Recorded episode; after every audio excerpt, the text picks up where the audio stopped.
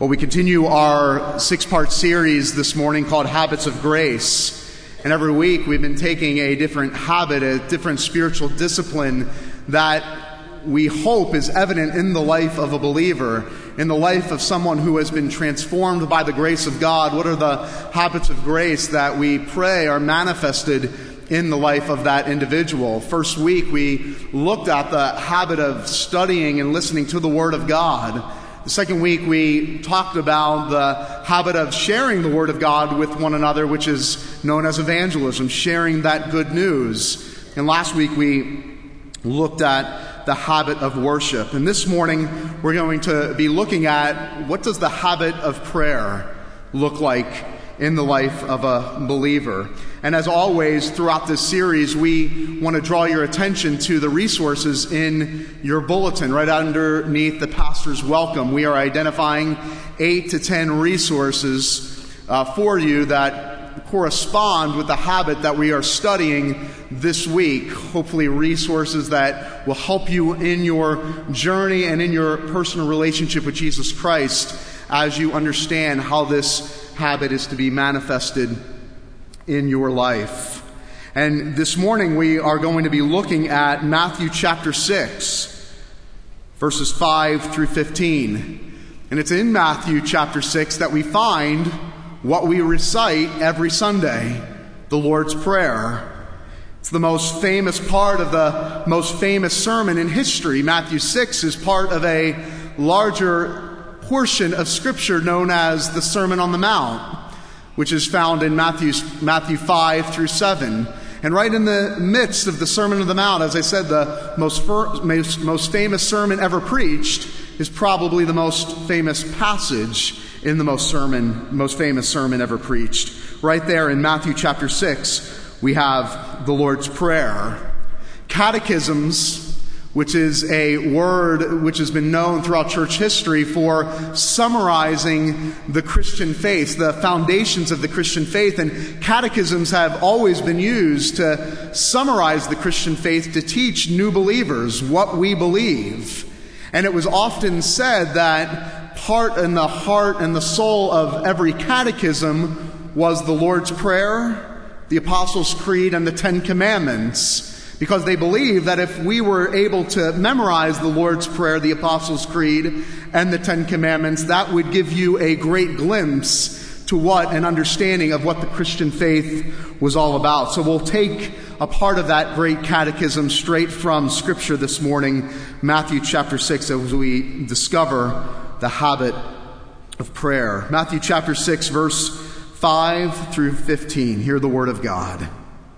And when you pray, you must not be like the hypocrites, for they love to stand and pray in the synagogues and at the street corners, that they may be seen by others. Truly I say to you, they have received their reward. But when you pray, go into your room and shut the door and pray to your Father who is in secret, and your Father who sees in secret will reward you. And when you pray, do not heap up empty phrases that the Gentiles do, for they think that they will be heard for their many words. Do not be like them, for your Father knows what you need before you ask. Pray then like this Our Father, in heaven, hallowed be your name. Your kingdom come, your will be done, on earth as it is in heaven. Give us this day our daily bread, and forgive us our debts, as we have forgiven our debtors and lead us not into temptation, but deliver us from evil. For if you forgive others their trespasses, your heavenly Father will also forgive you. But if you do not forgive others their trespasses, neither will your Father forgive your trespasses. The grass withers, the flower fades, but the word of our Lord, it stands forever. Amen.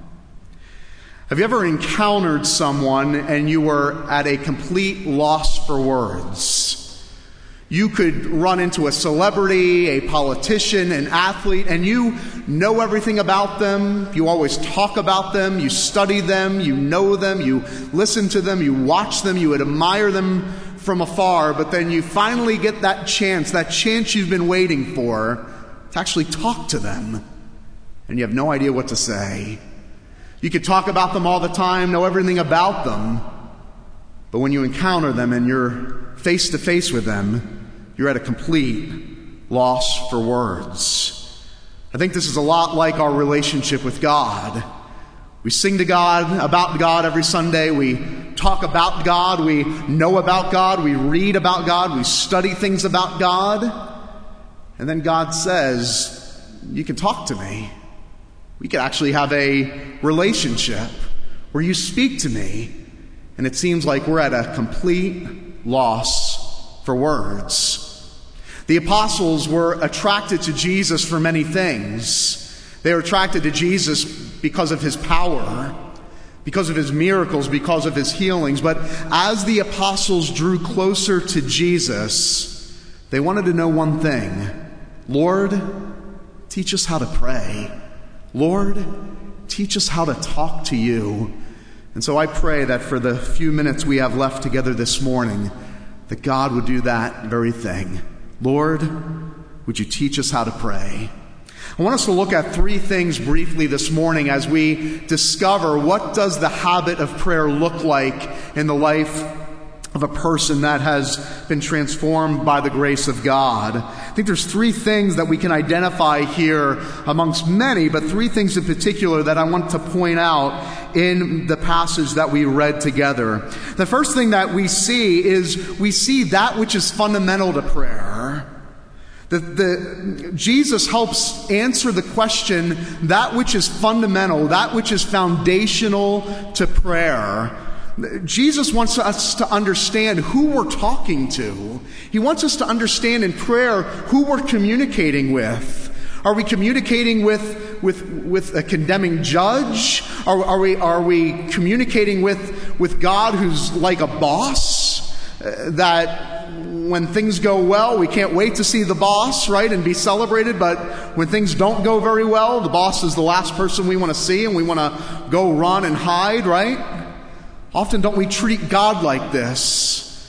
Boy, if I really mess up in life or things aren't going as planned, I mean, God doesn't want to hear from me.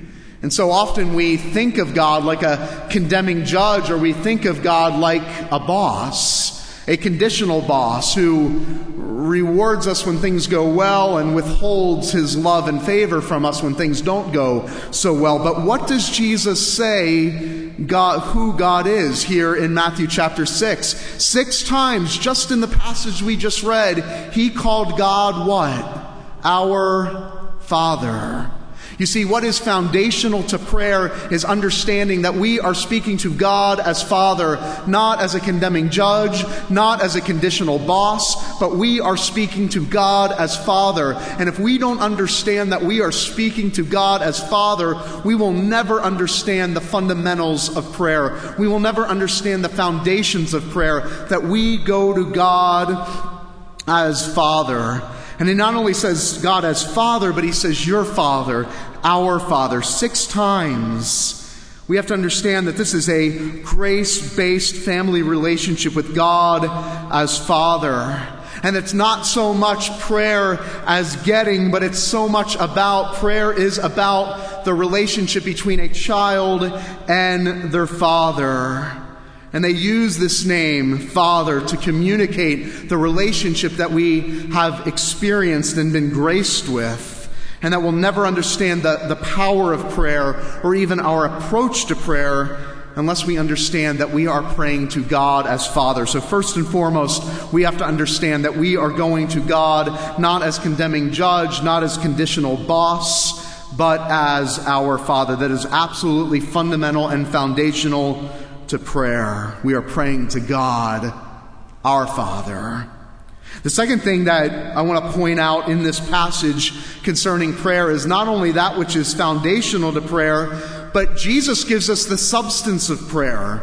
He gives us a, a paradigm that I think is helpful and useful in prayer. Now, Jesus doesn't say every time you pray, you have to necessarily pray this prayer, but he says when you do pray, this is the model, this is the paradigm, this is how I want you to pray. Pray like this. And Jesus gives us, in my opinion, a very helpful paradigm, a very helpful model as we unpack the substance of prayer.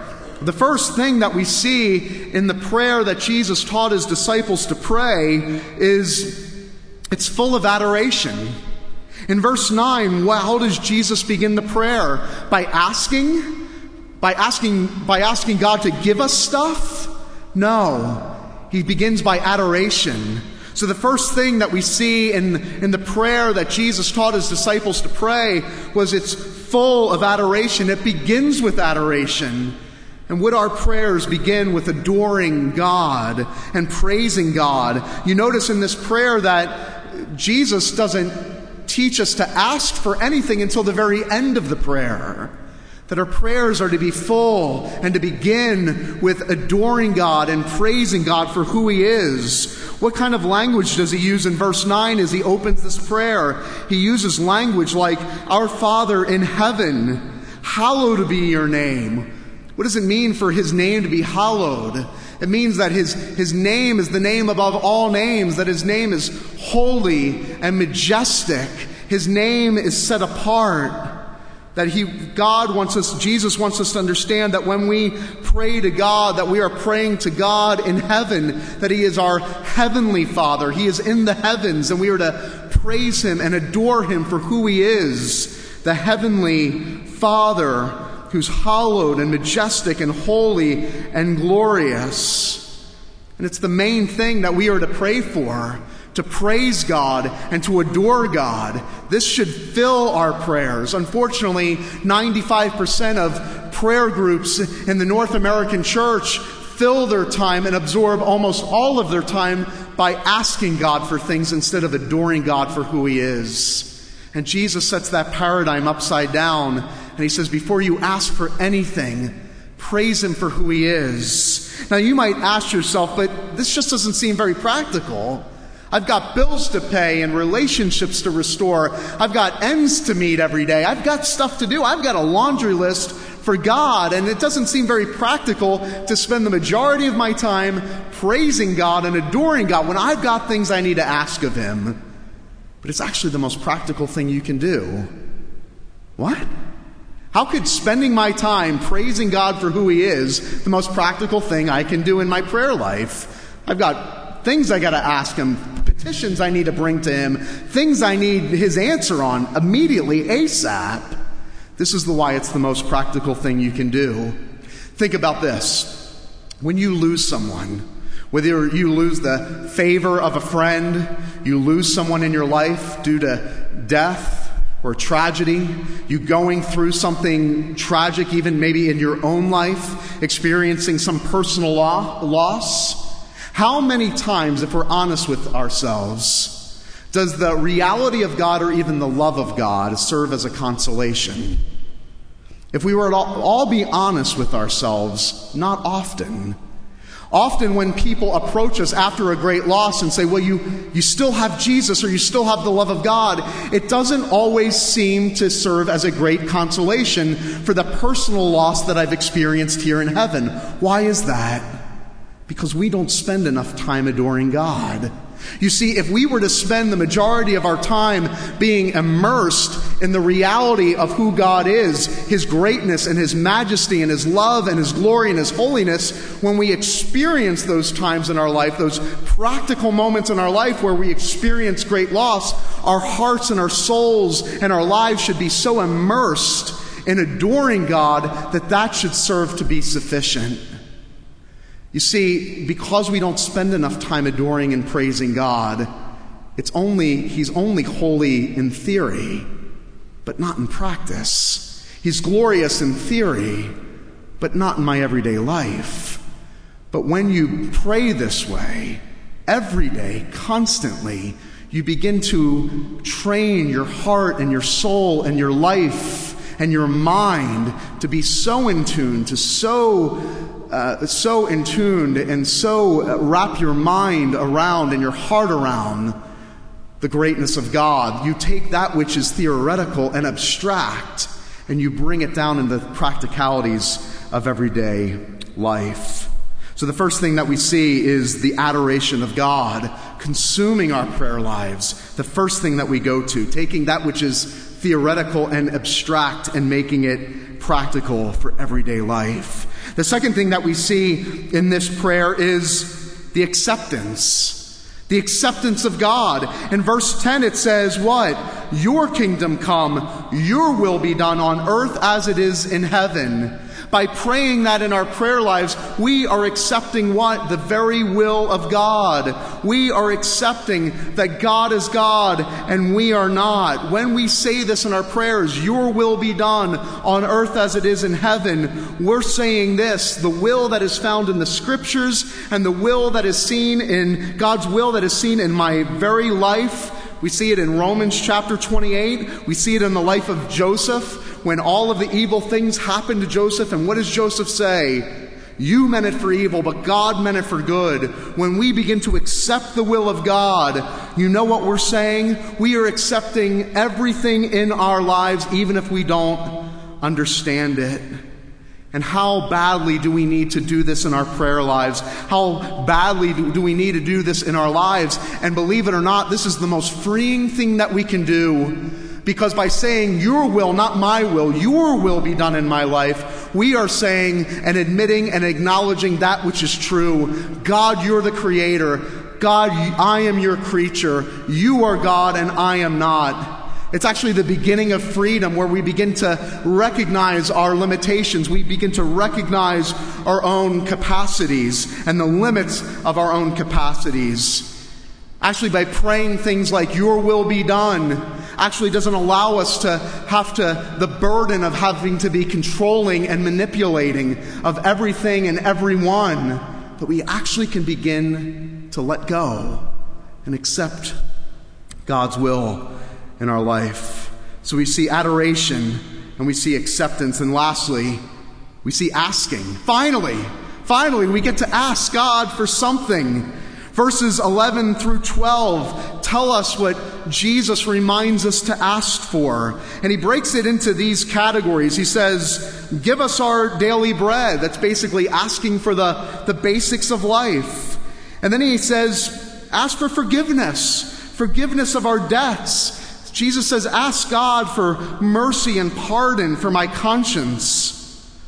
And then he also says, But lead us not into temptation. He says, Jesus says, pray for strength to face the challenges of, of today. And then he also says, ask that the kingdom would come on earth as it is in heaven. Pray that the gates of hell will not prevail. So we can ask these things from our Father after we have adored Him for who He is and accepted His will in our lives. We can ask Him for the basics of life and for mercy and pardon and for strength to face the challenges of life. And once again, praying that the gates of hell will not prevail. How often do we pray in our prayer groups or pray in private for us to be delivered from evil? For the kingdom of God to come down to earth, that as it is in heaven, it might be here on earth, that God, you would see in the midst of brokenness your kingdom come, and that you would pray for yourself to be an agent of change, one who co labors with God and co labors with the Father to make all things new.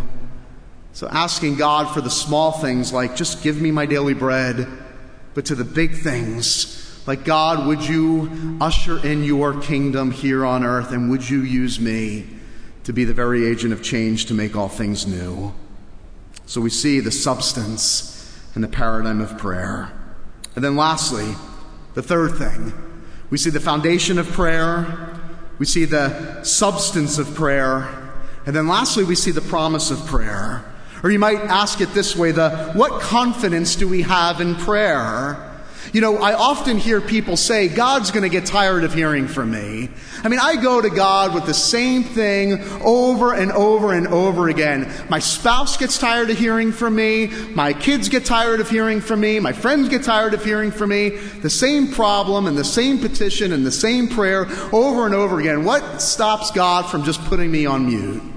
How do I know that every time I go to God in prayer, He's there? And He listens. What promise do we have this morning? What confidence do we have that God will always hear us and that God will always listen? We see Jesus does something so profound. A few chapters later in the Gospel of Matthew, we see the story of the Passion of Christ. And what happens in the Passion of Christ is that we see a Jesus that not only teaches us how to pray, but he prays this prayer himself. What do I mean? It would be in the Garden of Gethsemane. It would be right before he was to be arrested. The night that he was betrayed, he is alone in the Garden of Gethsemane. And what does Jesus pray? He prays a part of this prayer. He says, God, there is a cup. There is a cup full of wrath and judgment. And oh God, would you let this cup pass from me? But what? But not my will be done your will be done. He prays a part of the Lord's Prayer, and he becomes the great Savior and substitute in that moment where he announces and declares that I will not only teach my people how to pray, but I will pray this very prayer myself. And it's in that moment he says, I will take the cup, the cup that they deserve, the cup full of wrath and full of judgment and full of scorn, I will withhold from these people and I will take it on myself. And then just a one chapter later, he prays on the cross, Father, forgive them.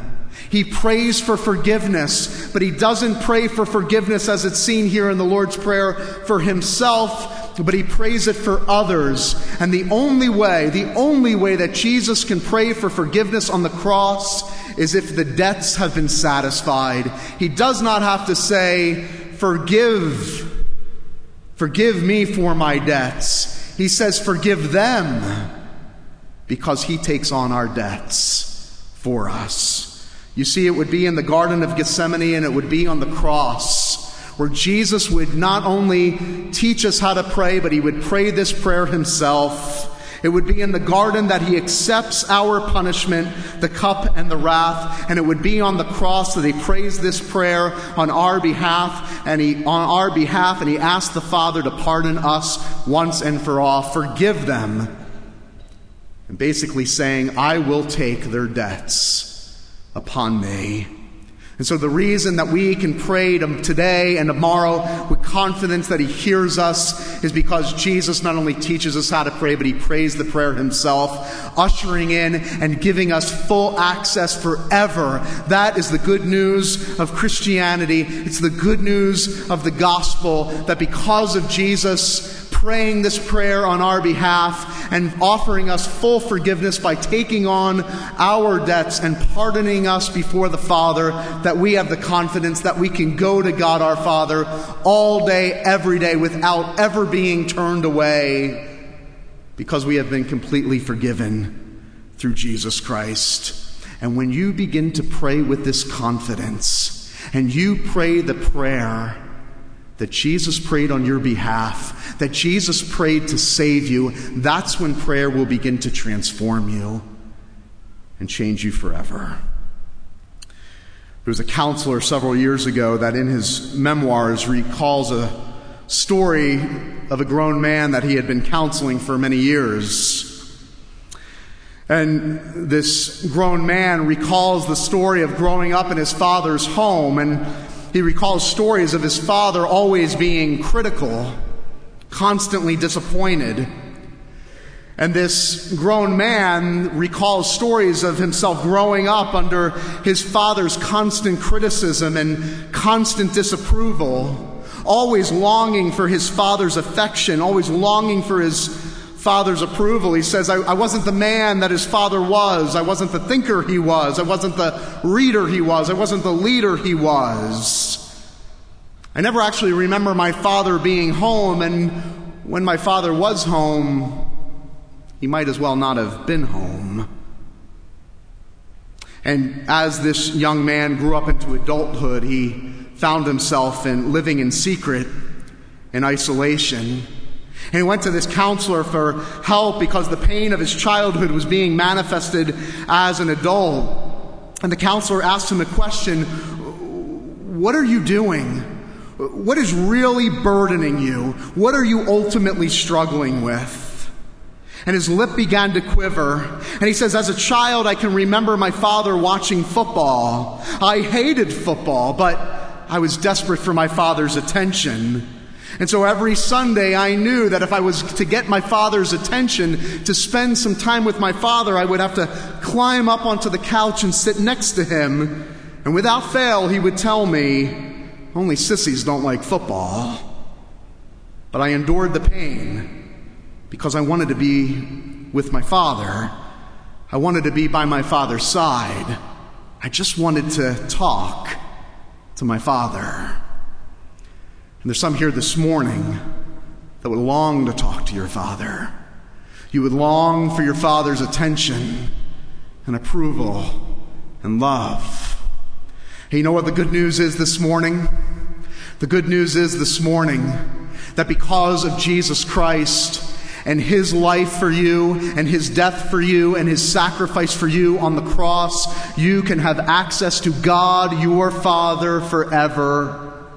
Full access and full love and full approval and full forgiveness and pardon, and you have a Father that you can talk to forever. For those that of you in Christ, that's what you have.